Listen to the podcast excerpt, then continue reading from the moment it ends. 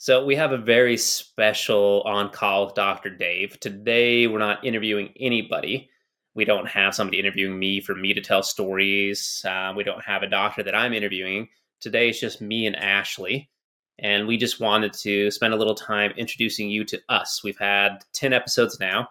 So we thought it would be a good time to take a little bit of a break from the stories and just explain who we are and what our medical journey is together. Yeah, we, it's been quite a long we've been married for quite a long time and we got married about a year before Dave applied started applying. Yeah so we we met and i knew i was heading toward medical school because i knew i was going to be a doctor from a very early age.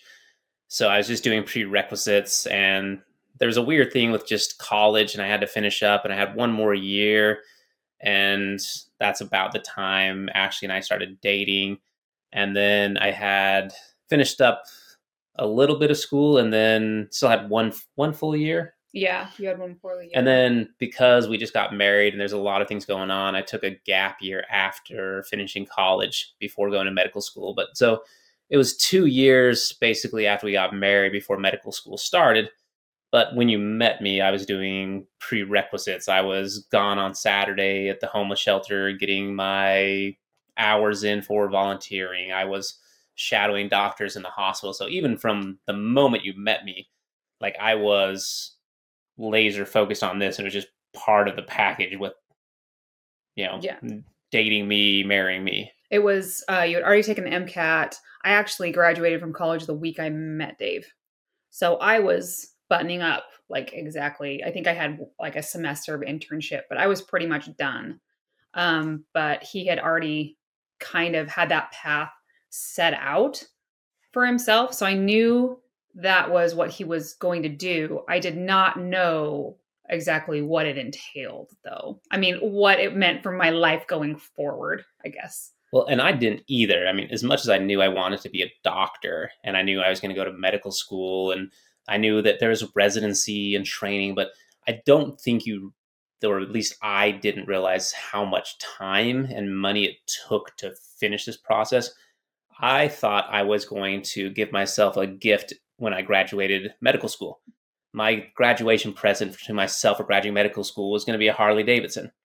laughable now. it's like so laughable. And not working for four years. So you don't work, you don't make money during medical school. So for four years, I didn't work. So not only could I not afford a Harley Davidson, I could barely afford my next meal. and toward the end of medical school, I think a lot of people don't realize how much money it takes one to go to medical school. So my medical school was about $45,000 a year just for tuition. That didn't cover anything else really. It was just like to get there and then you have to pay for your house, you have to pay for housing. I had a kid halfway through medical school so it doesn't pay for anything. So $45,000 just for tuition. And then everything on top of that. And then at the end of medical school, you have to get into residency programs. So you apply. It costs to apply to residency. It, it costs just even to use their system. It costs. Every test you take, you have to pay. So you do three what we call like uh, like our board exams so they call them step one, step two, step three. Step two is broken into two sections. And every test costs you like, what fifteen hundred dollars. I don't even remember. And one of them I had to drive. Like, luckily, I was drivable to Philadelphia. Mm-hmm. Then every single place I went to interview, you have to either drive there, fly there, pay for a hotel. So not only was I the poorest I'd ever been in my life, not working for four years and spending all that money and taking out all the student loan debt, but then at the end, just thousands of dollars to take the tests and just even to try to get into residency. Well, then the residency, like you pay to move yourself, and our moves were very far. We didn't move close. So they were long haul moves and they were bootstrapped moves and they were done as cheaply as possible. But moving, everybody knows that moving is a huge expense and a huge stress on everybody involved. And so, and I, I did work when we were doing this, but it's not when you also have children at home. It's and you're living in more expensive places and you live in less expensive places. It's not like it's it's breaking even a lot of the time. So that that number can climb higher than you expected. So that was one of the things going into medical school, uh, the, like this medical journey. And then the other is the time, the the time away from being engaged with each other, I guess, because it robs you so much of your time. And the first couple of years of medical school are a lot of it's just like regular college, just more intense. So you cover more stuff quickly, but there's a lot of studying. So if it was something I was really good at, sometimes I'd finish studying and I'd have time for you and we could do some fun things. Mm-hmm. But if it was a difficult subject or there's a lot of extra coursework, I would be studying all day, every day until I went to bed. And then third year, you're in the hospital working as if you were a doctor. Although you're, you know, you're being taught, you do things, but the hours are still pretty long. And so I was gone most of that third year of medical school.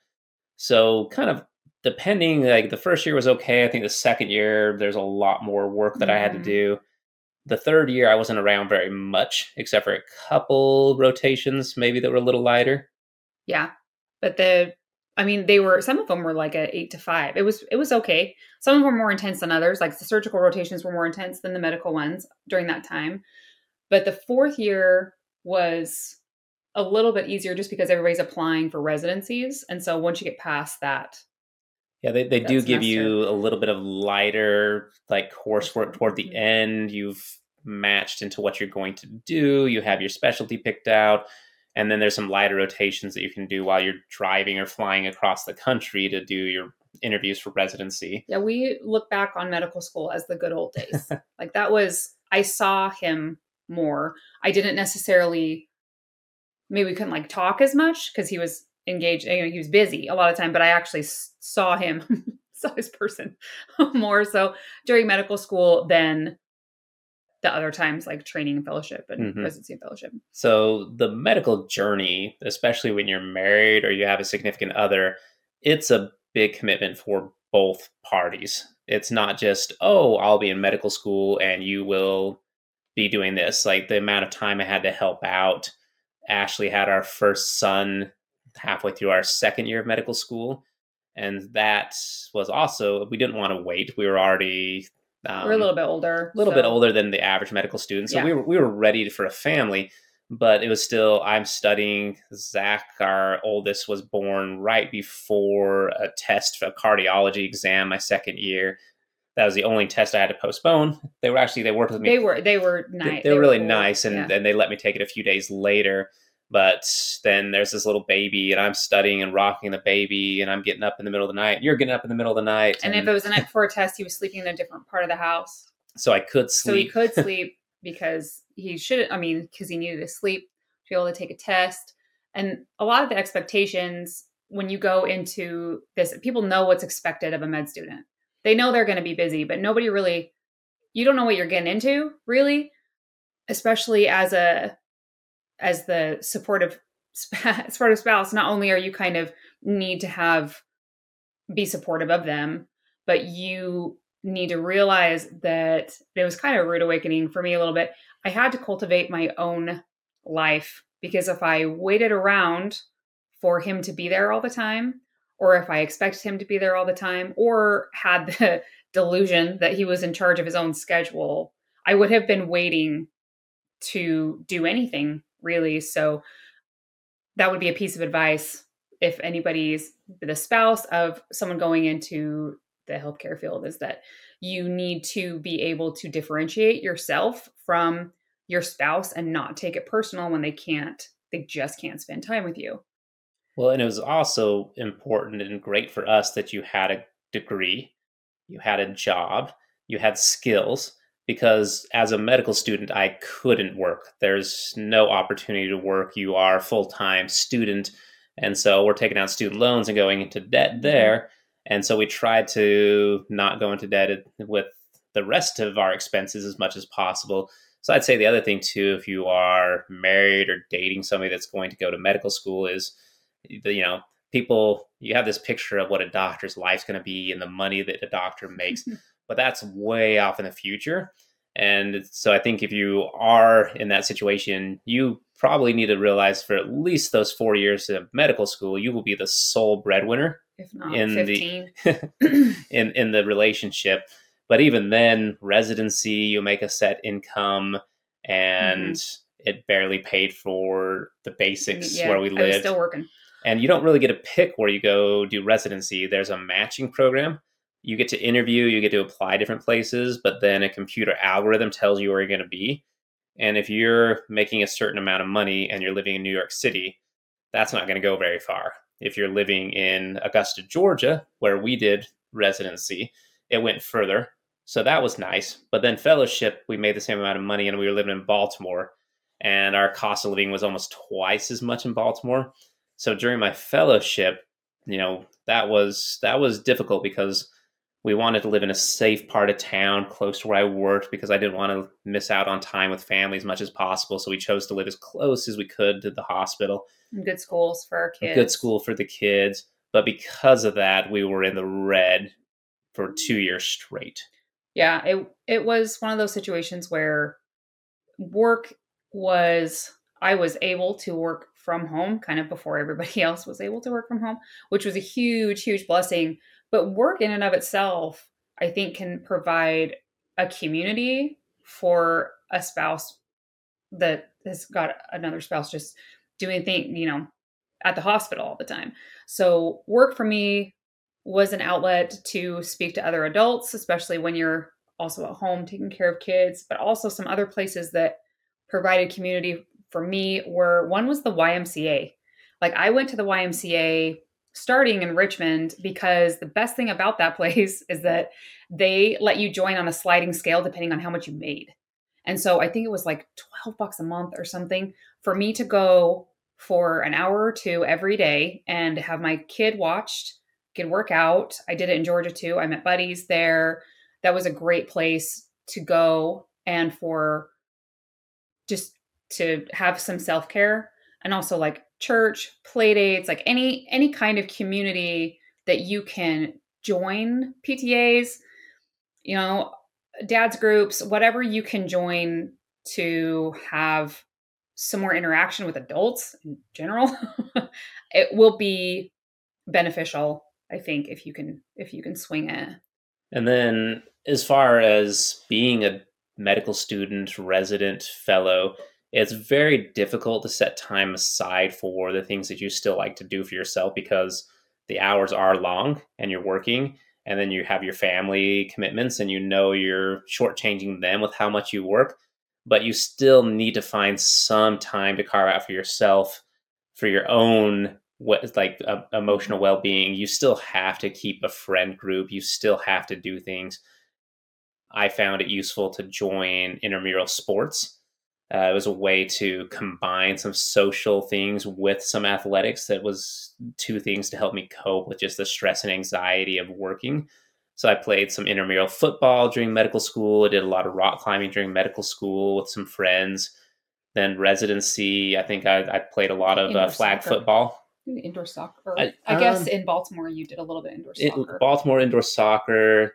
I think maybe during Okay. residency I did some indoor or some intramural soccer too, but Mhm. I, I did play a lot of flag football. Mhm. And then my fellowship, my fellowship mentor, he liked to do a lot of athletic things too. So we, between the two of us, carved out time to mountain bike and road cycle together.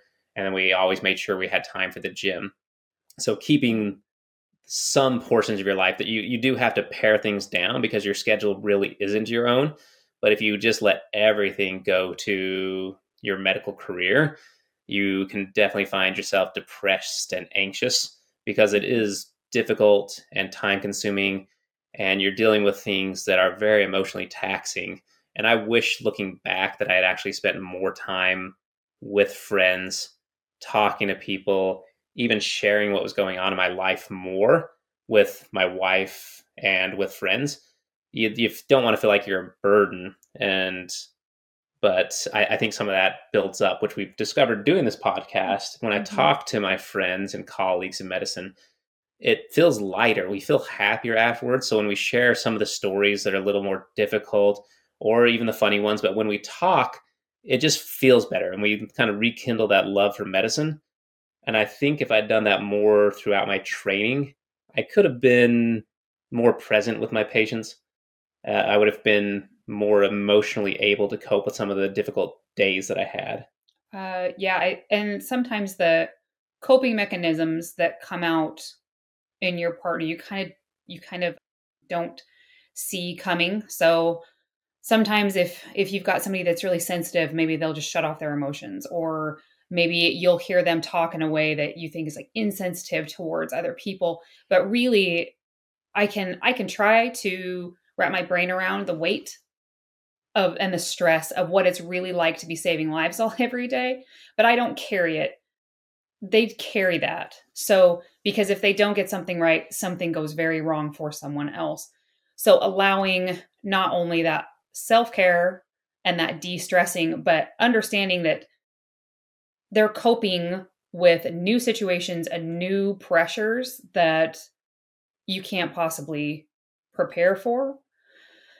So I think ta- like talking about these stories, some people may see it, it as insensitive, but honestly, if I had to take my job as seriously or have that kind of weight in my job every day and not be allowed to have that levity, I mean, I'd go nuts. I'd go insane. If I had to take my parenting even so seriously every day that I couldn't laugh at every anything, it would be very, very hard and taxing and you would just get really burnt out. Yeah. And some of the stories that we've shared, these patients have laughed with me as well in these situations. So I think the the situations where we've like chuckled or laughed in, in this in those situations, those patients were able to chuckle and laugh with me as well because that's one of the coping mechanisms they mm-hmm. use as well because they're going through something really hard. So on the last episode, we shared a story of a guy losing his toe, and it's gross and it's horrific, and I was kind of grossed out, and the patient was grossed out but he's in the hospital for the next three, four days. And we talked multiple times. And by the end of that week, we were both laughing about the situation, not because it's great to lose a toe, but what else are you going to do? Are you, you going to cry about it? I mean, you could. And he probably spent a moment of grief and kind of went through mm-hmm. that. But at the end of our experience together, we had both just said that was the weirdest thing, and he thought it was weird, and I thought it was weird, and we kind of laughed about it, moved on. How did we get here? and so a, a, lot of the you know the patients that we talk about, they laugh about it at the end of the day too. These situations are very strange for us and them. I remember that first episode with Dr. Craig where he mm-hmm. talked about the guy falling through the ceiling.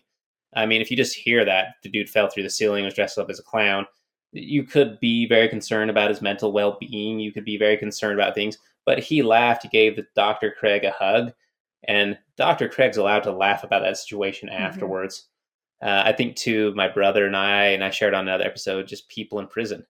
My heart goes out to people in prison. I, if you talk to me in my personal life about my thoughts on the prison system and prison reform, I am very much in favor of prison reform and treating these guys better and getting them out and back into the world.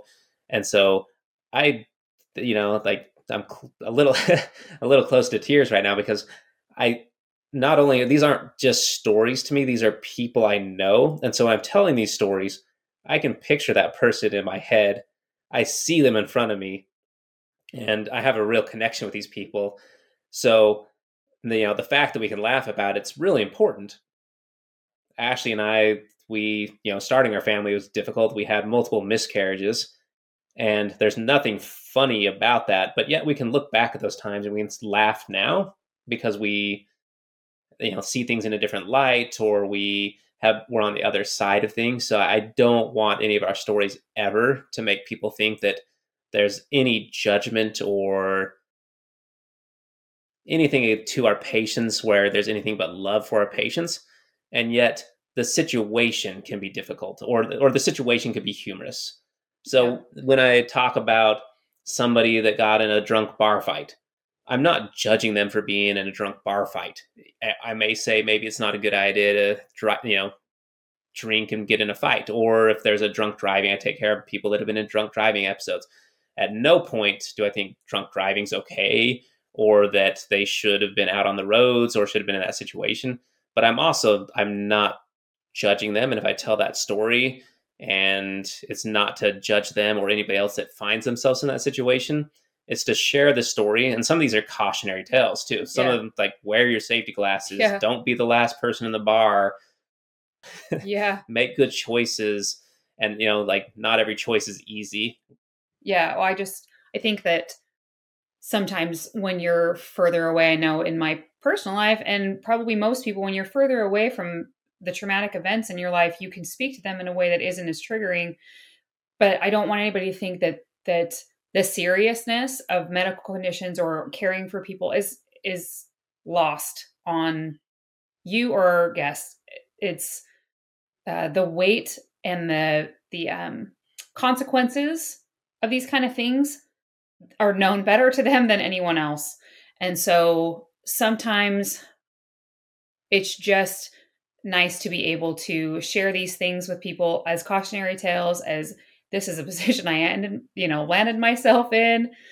I yeah i just i don't think there are a lot of people who understand the gravity of what we're talking about. And because the people that you're speaking to do understand the gravity of it you can laugh together sometimes. Yeah. well and that's the thing too like laughing with instead of laughing at these situations sometimes are a little gross or sometimes a little sad but there, there's there's still humor in just the human experience. And i think it's okay to laugh with me to laugh with my patients um, even in the situations where you're like oh my gosh that doesn't seem like something maybe they should laugh at. Mm-hmm. just know that we were there with the person. We know the person. We spoke with them. And you know if we're choosing to share this story it's it's because either there was a good outcome or we love that person or there's some value in sharing that story. So it's it's okay to listen along and just you know, not every story has to resonate with you or if it's you know, maybe if you lost your your you know, your mom mm-hmm. to diabetic like complications and we share a story about diabetes, maybe that's just not a good one to listen to knowing your own triggers or what what might upset you. Mm-hmm. But it's never our intent to upset you know the whole purpose of this is to share these stories and these moments of humanity with with you and to also share them with each other. So these people the doctors and nurses and physician assistants that i've talked to it's been beneficial i believe for them to share these stories. Mm-hmm. and the whole process even the reason we're having this little episode right here isn't exactly for this but just to let you know that there are real people on the other end here that it took a lot of effort on my side and Ashley's side to get this far and to know this much to be able to help people. And the whole reason we're taking this extra time to share these stories is I do think there's value in people understanding what it's like. So we even wanted to have this episode to say it's hard. It was hard for me and it was hard for Ashley mm-hmm. to get to this level. It's hard to get here it's and it's, hard, it's yeah honestly. It's, it's it's a slog. It's difficult. Some days are really hard. Some days even in my career right now I, I, you know i'm the surgeon at the end of the day that if somebody loses an eye i'm the one that has to do the final surgery. I give people cancer diagnoses. I, mm-hmm. I i have to sit with them in some of the hardest moments of their life when they realize life has now just changed dramatically for them. So it's it's still difficult. So that I think that's the point. Not that you should feel bad for me, just just to know that we're all people trying to do our very best, and that's also, what the message I want to come across. And also, if you were in a scenario that was life changing in the hospital, you would also want somebody who went through this kind of a slog. You would want a person who studied for this long to do what they do to help save mm-hmm. your life. And it's it, it's quite the journey. But I know that if I took the attitude of, you know what, I'm grateful that we're able, and I took this with my kids too, I'm grateful that we're able to share our dad and husband with someone who is in a situation where their life is forever changed. And it helps with maybe realizing that their time is not if if he had the choice he would be home with us he wouldn't be operating on someone who had who needs to take their eye out or or someone who's you know again has cancer by their brain and he's the one to take it out. So the sacrifice that the family makes is all it's worth it. It really is worth it. And not necessarily monetarily but it's worth it because you value and the people who work in healthcare value other people and honestly, I, I don't know very many people in medicine that went into it for the money. No, Um, there are much easier ways to get money than this. So it you know it took me 15 years of training before I was making what people considered doctor money. Up until then, it was most careers I could have been making a lot more out of college, and then the student loans build up. My student loans uh, increased by like 30 percent 30%, just yeah. just throughout my training before I could even get enough to start paying them down. So we really go into it because we care. My my fellowship mentor one time just said, I can't imagine that some people just wake up every day and go to work when they don't know they're having a strong impact in people's lives. He said, I don't know how I could work like that. So even with the long hours and the struggle it is to be a doctor, he still 25 years into his career was grateful that every day he knew he was taking care of people in a meaningful way.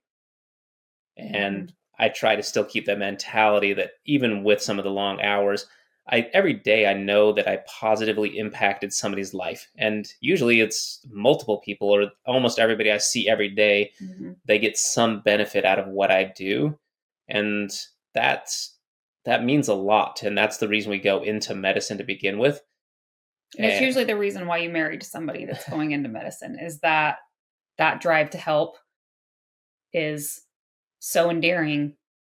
And it and even though it might cost you time with them, it's a gift to other people. So when I was starting my medical school journey or pre med, I, I met a lot of doctor, a lot of doctors that cautioned me not to be a surgeon or a doctor, or to pick a different career, or to look for something else because of the difficulty. And some doctors now with it gets every every year it's harder. Mhm. Medicare cuts our reimbursement. People want to pay less for things.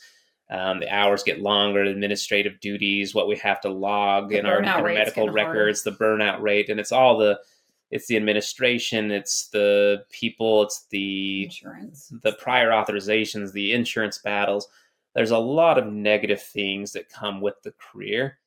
And yet I if I met somebody that wanted to be a doctor, I would say there's so much good and so much satisfaction and just joy knowing that you're helping people that yes you'll have to put up with all of that stuff but if you find that it's your calling to be a doctor a nurse a physician assistant a nurse practitioner if you know that you want to help people and this is the way you want to do it then then go for it. I just i think people need to know there are going to be struggles financially and with mm-hmm. time and you're going to find coping mechanisms and you need to hopefully you know find a therapist early and go often. But I, I think you need to be aware but i do really recommend people go into this into this world into this life because if you want a job that is meaningful and I, found that more and more with each generation the younger generation they're really looking for ways and jobs that are impactful and mean something there's almost nothing you can do that impacts people more than being in medicine Yeah, and I would say if you find yourself married to one of these people, let let me know if you need some strategies on how to how to deal with it. But the but the biggest thing I could say is to be okay standing on your own two feet and living a life that's fulfilling. And if your spouse is right right by you all the time, great. But they, if they were in charge of their time, they would be but most of the time they're not. So enjoy your life, keep living it. They'll come in and out a little bit when they can. They'll show up to a party or two with you. And uh but there are a lot of great things that come from this because I mean I'm I've benefited immensely from being able to move around and and meet new people. I think we know somebody in every state now, at least one. But I I would recommend it that that if if you did feel called to this work, I don't know if you would be satisfied with anything else. I think you're just kicking a can, can down the road. Yeah. And like you said, we'll make it to the occasional party. And Mhm. I might get paged out of the party to go take care of something. You and- will take two cars to Thanksgivings and Christmases and anywhere else you're going, just in case. yeah, it takes a little bit more planning, and Mhm. it just it just knows that some you just have to know that sometimes life and your plans aren't going to work out the way you wanted them to. But at the end of the day, the reason I'm getting called into the hospital is because somebody else's life didn't go the way they wanted it to. Right. They weren't planning to go to the emergency room. They weren't planning to get hit by that tree. They weren't planning to get that sick. And so, even when my plans get changed, I'm still lucky to be the healthy one going in to help. And we've Even been on, when my date gets thwarted. and we've been on the other side. We've Yeah. been sick. We've had surgeries. We had our son in the hospital for a summer where there's a lot of fear and being scared on the other side, being patients and parents of a patient. And we've had a surgeon had his Easter Sunday ruined because our son needed surgery. And thank goodness he was willing to do that for us. Yeah, he came in and he didn't make us feel bad for taking him away from his family on Easter, and he gave us a hug and told us Mhm. everything was going to be okay. So his compassion, even as a doctor, I I needed his compassion in that moment as much as I needed his skills as a surgeon. So even when you get called away or like your life's a little difficult, it's still a very lovely spot to be in because you are the one that's capable of helping and it's it's nice to be in that position because the person on the other end is unfortunately somebody that needs your assistance in that moment and their life is going a lot lot less to plan than yours is This episode should be Dr. Dave and Ashley talk people into becoming doctors. and try not to and try not to cry sometimes so a little you know like maybe this isn't our traditional version Format? and format and we're still finding our way with this whole thing but i think it was important for us to say where we've come from and what we think about medicine and the profession and what it's like to be married to somebody in the profession if you need some advice or whatever, just ask. yeah Like if you have a question, you got a question about step one, or you got a question about, you know, just how do you find a place to live in in a place you've never been before? I am your gal. I can to- show you how to do that. So just send us a message. And then next week we'll go back to our stories. But I hope you found this at least meaningful to listen to, or it gives us a little bit more depth as uh, people that you're going to listen to in the future. So thank you for listening. Thanks for indulging us. And uh, we'll talk to you next week. Hi, this is Dr. Dave. Thank you so much for listening to this week's episode. Please rate, review, and share this episode so that we can continue to get you more stories in the future.